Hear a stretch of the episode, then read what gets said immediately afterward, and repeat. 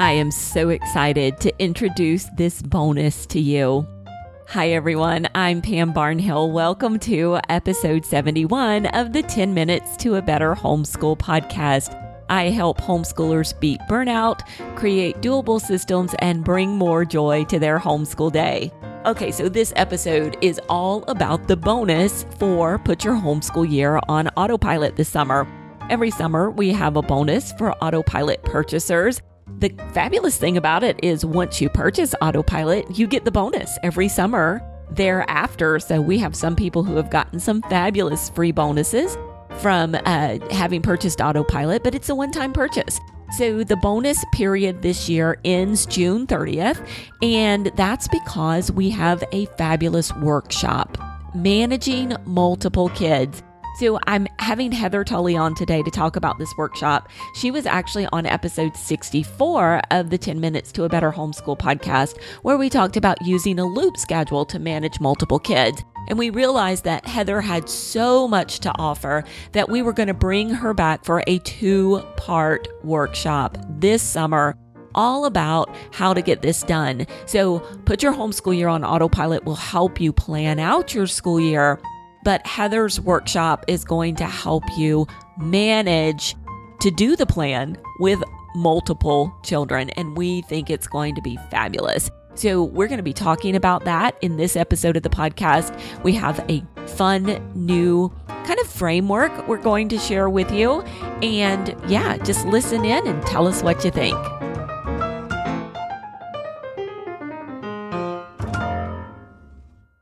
Heather Tully is a mom of 10 who's been homeschooling for over 19 years. As a documentary photographer, she seeks to capture the wonder in everyday life. You can find her online at heathertullyphotography.com, where she shares her work and photos of her family from their Georgia home. And Heather is also the co author of the book Gather Exploring the Wonder, Wisdom, and Worship of Learning at Home. I hear you had a pretty great co author for that book, Heather. I did. Welcome to the podcast. Okay, in case you haven't heard, uh, Heather and I wrote that book together, and it was so much fun to get to work with you and your beautiful photography. Oh, thanks. And meet all those families, right? It was awesome. Well, you got to meet all the families. I just got to meet your family. but so much fun. Okay, so today we are here talking about homeschooling multiple kids, which, uh, if you're having deja vu as a podcast listener, we actually had Heather on earlier in the spring to talk about homeschooling multiple kids. And from that, we kind of got this idea that we could help moms with this a little bit more and decided we were going to do a special class this summer, right? Yeah, I'm so excited for July. Yeah it's going to be a lot of fun. A lot of fun. Okay. So let's talk about this idea because I think this is a place where a lot of moms kind of get hung up. Now, some moms don't because they're just thrown into their very first homeschooling experience with homeschooling multiple kids. I, I don't think that makes it any less overwhelming, though. But can you remember back all those years ago when you started homeschooling more than one? Yeah. So the first year, when I had an official homeschooler, right? We're all homeschoolers, so we start before they're six. But that first year, I had a six year old and I had three toddlers, and I was expecting. So it was busy. So the third year of homeschooling, I started with two official students all the way. You fast forward, and this next year, I'll have seven students that I'm oh. homeschooling at one time that just wears me out like because i've never had more than three and this is okay, so this is my last year with three right now because I'm graduating my first, or actually, by the time this comes out, she will be graduated. so, um, you know, it's funny though, because for me, my first two were 22 months apart.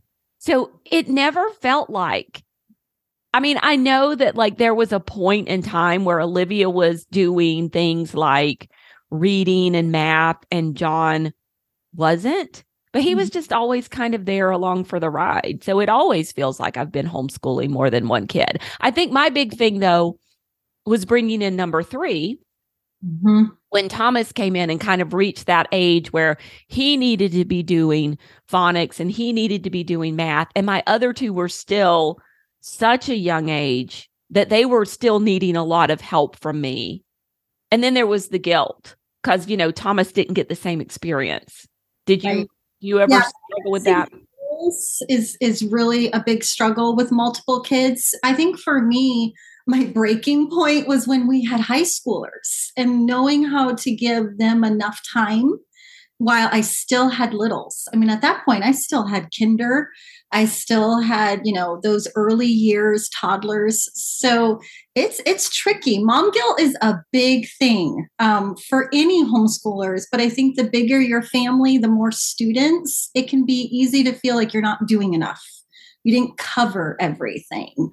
So we'll talk about that. That's one of the things we want to talk about in our class. Right. And yeah, I hadn't even thought about that because mine did kind of move together. By the time I got ready for high schoolers, my youngest was old enough mm-hmm. that it was he wasn't taking as much as my of my time, though he still takes more of my time than anybody else does. I will say. So, do you think that's probably the biggest struggle is do you think it's a bigger struggle when they're little or a bigger struggle as you get older kids? That's hard. People ask me that all the time. Littles, I think, are more physically demanding, but those big t- kids take a lot of time. Um, they still need you to check in on them. They're doing more independently through the day, but they still need those points with mom. So I think every season is a struggle. And I think it's learning to embrace that and realize it's not always going to be perfect. Um, I don't think it ever is perfect. it's it's perfect because it isn't perfect and learning to just embrace those different seasons. It's constantly shifting as our children get older and you add in more students and some graduate. It would be so easy if it was always the same wouldn't it well, and that's true, right? Because, you know, stuff that stays the same, you get used to doing and you can just rinse and repeat and do over and over again. And so, yeah, that does it's kind of like when you when you get a set of meals or something that you like to cook. And but then the season shifts and you want to make like food for the hot or food for the cold or yeah, so it's it's all like it's constantly changing like everything else. Okay, so we have, though, come up with a method that we think is going to help moms, dads, any homeschoolers mm-hmm. think through this and maybe shift some of their mindset a little bit. So we have a series of steps that we think would be good to follow. And what are we calling it? I'm calling it flock, which flock. is because you mentioned when we were talking about this, like a mother duck with her little ducklings. And I was chuckling because I was picturing me trying to herd a bunch of cats. cats do not come in a flock. Okay. We're going to scatter. So I was laughing, like, no, think ducks. Think, you know, they're all following the line. Yeah, yeah. Oh, it's uh have you seen the meme though with like the ducks in the cop car? And it's like my ducks are like definitely not in a row or something like that. I don't oh. even know where my ducks are. oh, I love it. Okay, so let's talk about what flock stands for. So, just very briefly, uh, you want to give us a rundown? So, F is fix your expectations, and I love that one. L is look for ways to simplify. O is organize your time and your energy. C is create um, helpful habits. And then K is keep records. Oh, keep records. That just sounds so daunting. Come on. so, like, and so this is really realistic because we're moms with multiples and we don't, we need to take kind of that, those hopes and those aspirations and make it practical. And so it's very realistic and very simple. Right. And there's a very important reason why we keep those records too. And it might not be the reason what you think it is. And uh, so you're going to have to just come to the workshop and check it out. So let's talk about how uh, a little bit of the logistics about the workshop. We're doing this in two parts, right? Correct. Yeah. Two different sessions. Remind me of the dates, Pam. I don't July remember. 7th is going to be the first one. And then July 20th is going to be the second one. And I think we broke it up into so many sessions because we really wanted to be able to give time for lots of Q&A. It's always nice to be able to bounce ideas off of other mamas. So I want to have time to, okay, we share this with you. Now let's talk about it.